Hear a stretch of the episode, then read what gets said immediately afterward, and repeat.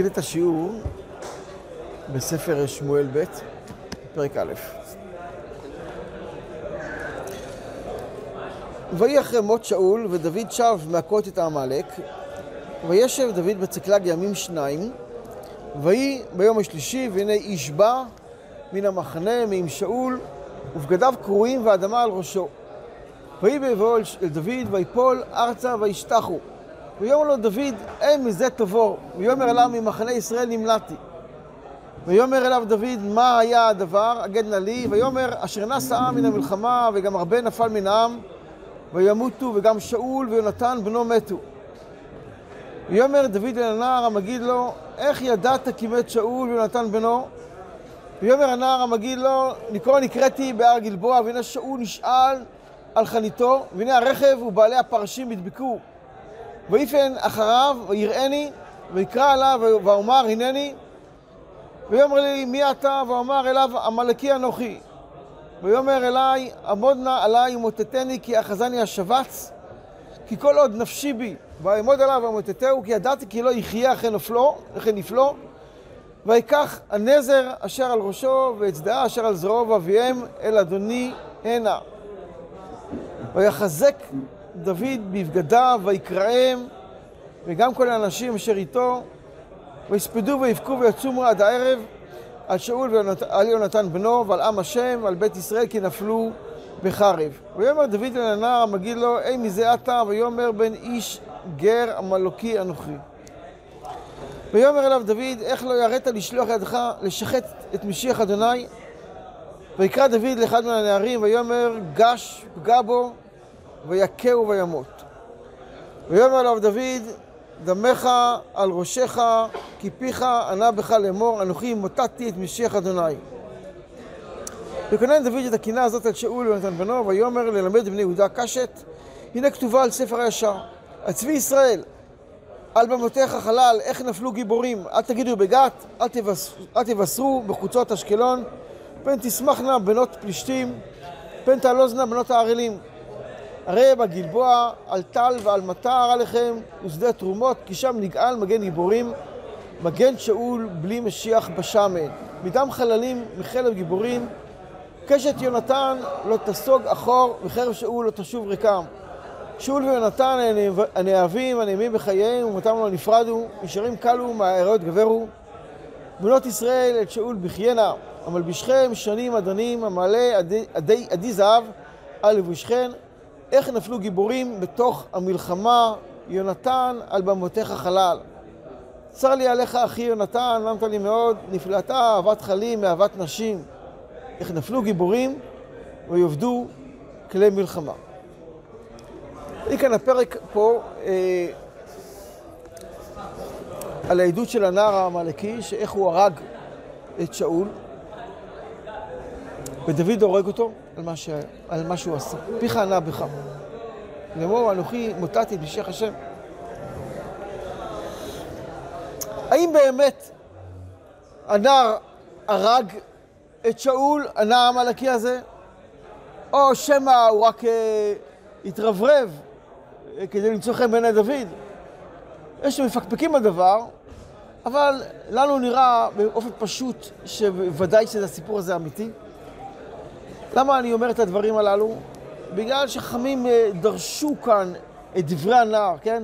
הוא לא, אם הוא הוציא סתם סיפורים, חזני השבץ, כל הדברים האלה, חז"ל דרשו כאן את הדברים שהוא אמר. החזני השבץ, כן, מה, כן, מה זה, כנגד כתונת תשבץ. דהיינו, אחז אותי, זו הדרשה שהחכמים דרשו בדבריו של הנער המלכי, שככה אמר לו שאול, החזני השפץ. דהיינו, החטא, החטא של עוון נוב עיר הכהנים. כאילו, החזני השבץ, זה כאילו כתונת תשבץ של הכהנים. החטא הזה תפס אותי. באמת, שאול מת על החטא של, ה... של עמלק וגם על החטא של נוב עיר הכהנים, וזה כאן נרמז כאן בדבר הזה. יש את הפנים היפ... פנים יפות, זה פירוש של, ה... של הרב של... רבי שבוע אלקובץ. סליחה, לא, פנים יפות, זה הפירוש של ה... בעל הפלא, סליחה, בעל הפלא. והוא כתב, אה, הוא כתב כאן שדווקא הכתונת, הכתונת של הכוהנים, על מה היא מכפרת? על שפיכות דמים. דווקא אין את הכותונת שתכפר עליי, על שפיכות הדמים, כי הוא הרג את בנו אביר הכהנים. כל פנים, הדרשות האלה של חכמים, שדרשו בתוך הדברים של הנער המלאקי, מסתבר שזה הכל אמת, הם לא ידרשו דברים על דברי שקר וכזב. כל פנים, השאלה שאנחנו נשאל בפרק, בואו נראה, מה שאני אנסה לברר, זה למה דוד הרג את הנער המלאקי. באופן פשוט, מה שהוא סיפר זה לא דבר שמחייב אותו מיתה. שאול בעצמו היה מוטל לו להרוג את עצמו. דיברנו על זה, חכמים דרשו על זה. שהיה מוטל לו להרוג את עצמו, כדי שלא יתעללו בפלישתים, להציל את עצמו מייסורים וכולי, מה שדיברנו בהרחבה. מוטל לו להרוג את עצמו, מוטל לו לצוות על אחרים שיהרגו אותו. על פניו מותר גם למישהו, לנער, למישהו אחר, נושא הכלים או מישהו אחר, לפגוע בו כדי להציל אותו. וגם אם נאמר שזה אסור, קשה לומר שהיה חיוב מיתה לדבר הזה. בסופו של דבר עשה לטובתו, על פי בקשתו. מלבד זאת, גם על פי גדרי ההלכה הפשוטים, הוא הרג מישהו שעומד למות. אין פה דין של רוצח. וגם זה על פי פיו. אדם לא נהרג על פיו. על פי גדרי ההלכה הפשוטים, אין על זה חיוב מיתה. אז למה באמת דוד הרג אותו? יש בה מחילתא, כמו שאמרת, מחילתא, איתמר מחילתא, נראה את זה כזה מוזכר אה, בתנחומה, כתוב, אה, כי יד על כס יהיה המלחמה לשם בעמלק. תני בשם רבי אלי, שבועה נשבע הקדוש ברוך הוא ואמר ימיני ימיני, כסאי כסאי, נשבע בימינו ובכסאו, כי יד על כסיה, שבועה כפולה, אם יבואו גרים מכל האומות אני מקבלן, וזרעו של עמלק איני מקבלו לעולם. וכן דוד עשה, שנאמר, ויאמר דוד מגיד, אי מזה אתה, ויאמר בן איש עמלקי אנוכי. כתוב במחילתא, משפט אחד, ראה דוד ונזכר הלכה, שלא מקבלים גרים מעמלק. אבל השאלה נשאלת פה, אם כך, דוד אומר לו, מה, אתה גר עמלקי? מי קיבל אותך? מחות תמחה את זכר עמלק. הוא בעצמו היה עושה את זה. אבל דוד לא, לא הרג אותו בגלל שהוא עמלקי. אז למה לא הרג אותו בגלל זה? ברמב"ם, בשני מקומות ברמב"ם, מוכח שכן מקבלים גרים מעמלק. ברמב"ם, הלכות מלכים, פרק ו' הלכה ד', הוא כותב ככה, אה, וכולי, הוא מדבר על מלחמות אה, ש... שול... אה, להם לשלום, משלימים, לא משלימים. ואז הוא כותב ככה, רמב"ם, במה דברים אמורים במלחמת הרשות? אבל שבעה עממים ועמלק שלא השלימו, אין מניחים מהם נשמה. מה זה עמלק שלא השלימו? הרייבד אומר, זה שיבוש, צריך, לומר, צריך לומר, אולי התכוון לומר, לא השלימו לקבל מצוות. דהיינו, אם יקבלו מצוות, לא הורגים אותם. הכסף משנה אומר כן, והרמב"ם מקבלים גרים מעמלק. מניין? הגמרא בגיטין אומרת, מבני בניו של המן לימדו תורה בבני ברק. אומנו רב שמואל בר שילת. הזכרנו את גרסת הגאונים, אומנו רבי עקיבא. מעמלק. לא בטוח שזה מוכרח. אולי אחרי שהתבלבלו האומות. הרמב"ם, משמע שהוא כן, בסדר, אפשר להתווכח. אבל הרמב"ם מפורש, כן, שמקבלים אותם, גם בראב"ד נראה. הרמב"ם, גם בהלכות איסורי ביאה, כותב, אם יבוא גוי מכל הגויים ויבקש להתגייר, מקבלים אותו. הוא לא סייג את דבריו חוץ מעמלק. גם שמה הכריחו האחרונים שלפי הרמב"ם מקבלים גרים מעמלק. ומה אם... מה זה? אפשר להגיד. אותה תשובה למה? איך מקבלים גרים? כי אנחנו לא יודעים מי עמלק. הרמב"ם מדבר בתקופה שלו לפני אלף שנה. זה משמע ככה. כתוב יבואו שבעה עמים ועמלק שלא השלימו. משמע שמדובר שידוע מי עמלק. עם כל זה מקבלים. כתוב מפורש. החידה כותב, תכף נראה כמה תירוצים של האחרונים על הנקודה הזאת. החידה כותב, הנה חינמי מחלוקת המחילתא והגמרא. והרמב"ם פסק כמו הגמרא, לא כמו המחילתא. יש תירוצים אחרים של האחרונים אה, בדבר הזה. אה, אמנות הלוי, אמנות הלוי זה רבי שלמה אלקבץ. אז הוא כותב, הוא כתב, הנה חנמי, לכתחילה לא מקבלים כמו המחילתא, אבל בדיעבד הם קיבלו, אז לא הורגים אותם. יש להם דין גרים. לכן אי אפשר להרוג את הגר העמלקי הזה, בגלל שהוא הוא עמלקי, כי הוא גר, הוא בן של איש גר. המשך חוכמה, הוא מאיר נקודה אחרת בדבר הזה, והוא אומר, בגלל שהוא גר עמלקי שקיבלו אותו, כן? יש לו דין של בן נוח. ובן נוח, הורגים אותו על פיו. בשו"ת משנה הלכות של אה, רבי מנסה קליין, או האדמו"ר מאונגבר, הוא כתב, הוא תמה על המשך חוכמה, כי לא מצאנו שום מקום, בשום מקום, שבן נוח נהרג על פיו. אני רוצה להסביר, אולי כתוב בן נוח נהרג בעד אחד, ובעד אחד עדות קרובים עוזרת, ואדם נאמן על עצ... לא נאמן על עצמו כי הוא קרוב, ואז בפלפול הזה מגיעים לכך שאפשר להרוג אותו על פיו. זה לא חייב איתה, נכון, אנחנו לא נתראה את שאר הקושיות ששאלנו. נכון. גר תושב. בסדר, לא אה. בסדר, זה אומר, כמו גר תושב, זה דבר. אה, על כל פנים צריך להרוג אותו אם, מקבלים. יש את המרשם, המרשם, אה, אה, רבי שלמה מרדכי שבדרון. הוא כתב שאפשר לתרץ לגמרא בגיטין איך, אה, איך בני בניו של המן הרגו, אה, אה, לא, לא הרגו אותם אלא למדו אותם בבני ברק, דרך הבת. יכול להיות שהבת של המן התחתנה עם איזה גוי משאר האומות, ובאומות הולכים לפי האבא. אומות בינם לבין עצמם הולכים לפי אבא. ממילא הבן נחשב כמו שאר אומות, כן?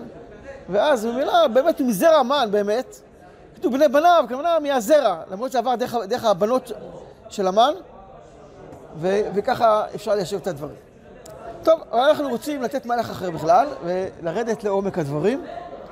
מה קרה כאן באמת עם הסיפור עם, עם הגר המענקים. קודם כל, תשובה פשוטה לשאלות ששאלנו, איך אפשר להרוג אותו, איך הרגו אותו בכלל, כן? הרי אה, לא הורגים אדם על פיו, הוא גר, לפי הרמב"ם מקבלים גר גרים. אז כמפורש ברמב"ם. איך דוד הרג את הנער העמלקי, כתוב מפורש ברמב"ם. מלכות סנהדרין, פרק י"ח.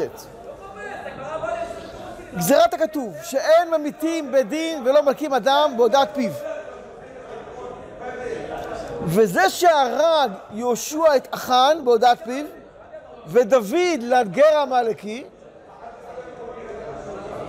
הוראת שעה או דין מלכות. דהיינו, הוראת שעה זה בסיפור של יהושע וכלב. גם עשו להם דברים שלא על פי ההלכה, הכל הייתה הוראת שעה על פי נביא. דוד הרג את הגר העמלקי מדין מלכות. ברגע שמת שאול, דוד יש לו דין מלך. ודאי, יש לו דין מלך, הוא כבר נמשך. ברגע זה יש לו דין מלכות, הוא יכול להרוג אותו מדין מלכות. עכשיו, השאלה היא, למה באמת הוא הרג אותו? אז באמת אי אפשר להרוג אותו מדין עמלקי, כי הוא כבר גר. לפי הרמב"ם, גם מקבלים מכתחילה, וגם מי שיגיד בדיעבד, על כל פנים הוא גר, כבר אי אפשר להרוג אותו. על פי הודעת פיו אי אפשר להרוג, עם כל הטעמים שהזכרנו גם לפני כן. אבל דוד הורג אותו שלא מן הדין. ולמה דוד הורג אותו בכל אופן? מי היה הגר העמלקי הזה? מי הוא היה? שתי שיטות במדרשים. יש אומרים דואג האדומי, ויש אומרים בנו של דואג האדומי. רש"י במקום מביא את השיטה שיש אומרים זה, זה דואג ולא, זה לא מסתבר. ודאי הדין, הצדק עם רש"י. הנער הזה שבא, משתחווה לפניו, ואומר לו וכולי וכולי, זה לא דואג אדומי, שהוא ראש הסנהדרין וכולי, שהוא נלחם בדוד. אבל מסתבר מאוד מאוד שזה היה הבן של דואג האדומי. בתנחומה כתוב ככה. ויאמר דוד אל הנער המגיד, היי מזה אתה, ויאמר בן איש גר עמלקי אנוכי. אמר רבי יצחק, בנו של דואג האדומי היה. ויאמר אליו דוד, דמך בראשך, דמך כתיב, עם יוד, רבים. הרבה דמים שפכת, הרגת נוב עיר הכהנים. ראינו בזמנו שדואג הרג את נוב 85 איש, כהנים, במדרש, דואג ובניו.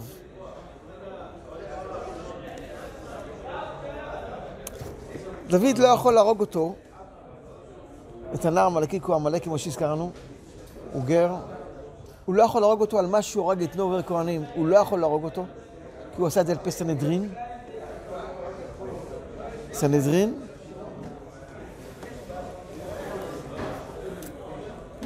דואג ראש הסנהדרין.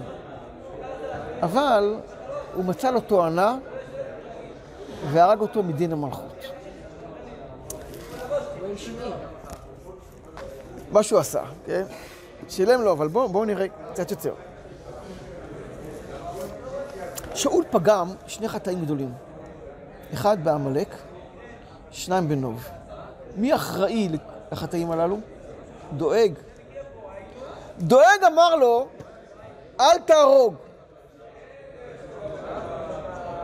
תראו, זה הזוי. דואג בא מעמלק. ואומר להם, אומר לו, תחמול. הרגו, כן, לא שלא הרגו בכלל. תחמול על הגג. הוא אמר לו לחמול על הגג. ושאול אומר, מה, אם אין לך טור, מה אין לך טור? תשימו לב. הוא אומר, הנה, פה ראש הסנהדרין שלנו זה מעמלק. הוא הגיע לכאלה מעלות רמות. פגם, חתם זה, שני חטאים. גם בעמלק וגם בנוב עיר הכהנים, על פי דואג כמובן, שהוא אמר על להרוג. וזה ודאי נענש מידה כנגד מידה, שהוא נהרג על ידי הנער העמלקי, הבן של דואג. גם העמלק וגם על נוב עיר הכהנים. מי ששלח אותו להרוג את נוב עיר הכהנים, השליח הרג את שולחו.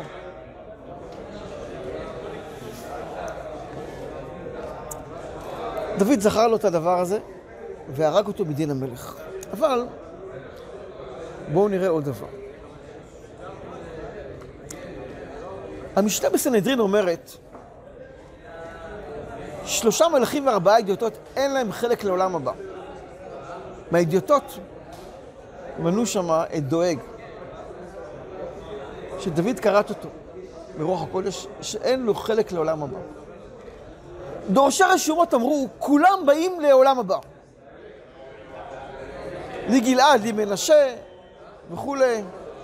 על אדום משליך נעלי. זה דואג.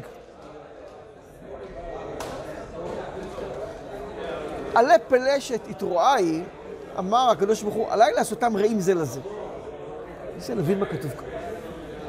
מה הקשר מה זה הפסוק הזה? על אדום אשליך נעלי. וזה דואג האדומי. כמו שראינו במדרשים כאן, הוא לא סתם אדומי, הוא עמלקי. ראינו בזמנו, איך זה קשור ל... על, מה זה אומר? על אדום אשליך נעלי. מה פירוש הפסוק הזה?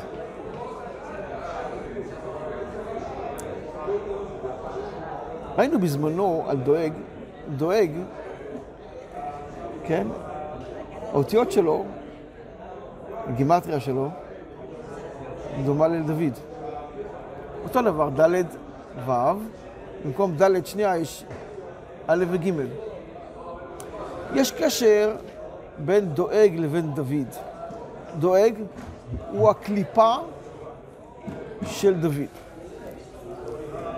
הוא זה שקטרג עליו כל הזמן בסתר המדרגה על שאול, להטיל קנאה בין דוד לבין שאול. כי אם דוד ושאול מתחברים, אז הם, משיח בן יוסף ומשיח בן דוד מחברים ביחד, הם מביאים את הגאולה. שאול היה יכול להיות משיח בן יוסף. יונתן קלט את זה, דיברנו על זה גם כן בזמנו. ומי שמטיל חיץ בין דוד לבין שאול זה דואג האדומי. דואג הוא כאילו הקליפה ששומרת את הפרי. שימו לב, יש פסוק בספר אה, שמואל ב',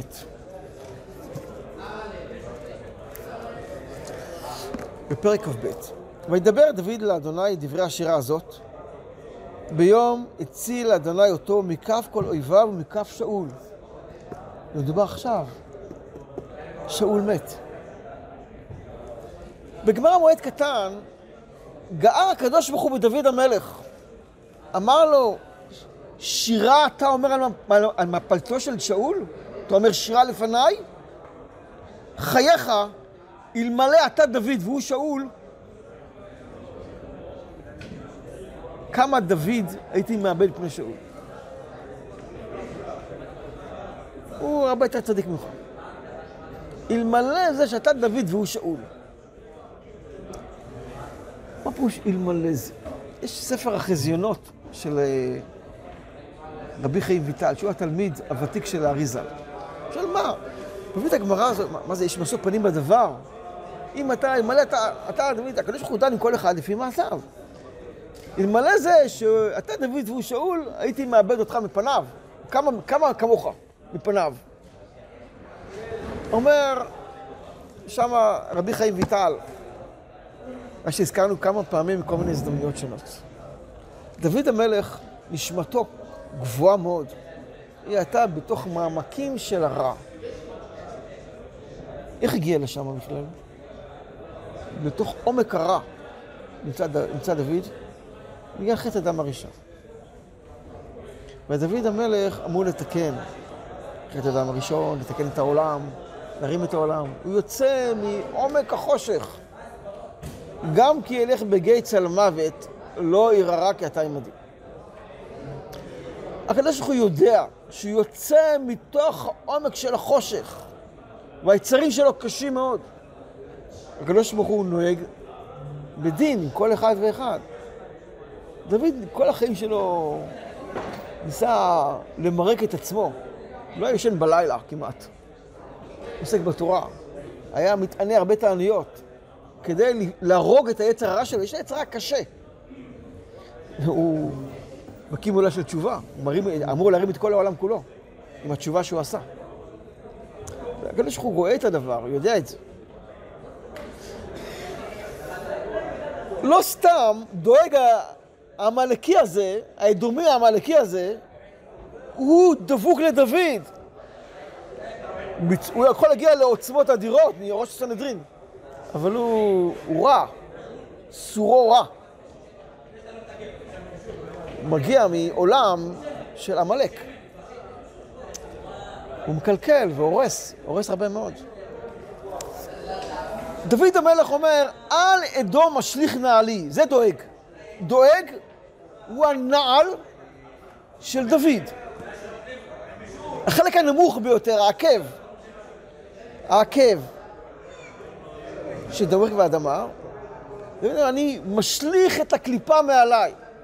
ממש כמו פרי שמתבשל, מתבשל, מתבשל, והקליפה נושרת, ויצא הפרי. הנעל הזאתי היא עם העקב שבתוך האדמה. היא בדיוק המגף של איטליה. המגף, איטליה, איש איטליה, צורה של מגף עם עקב.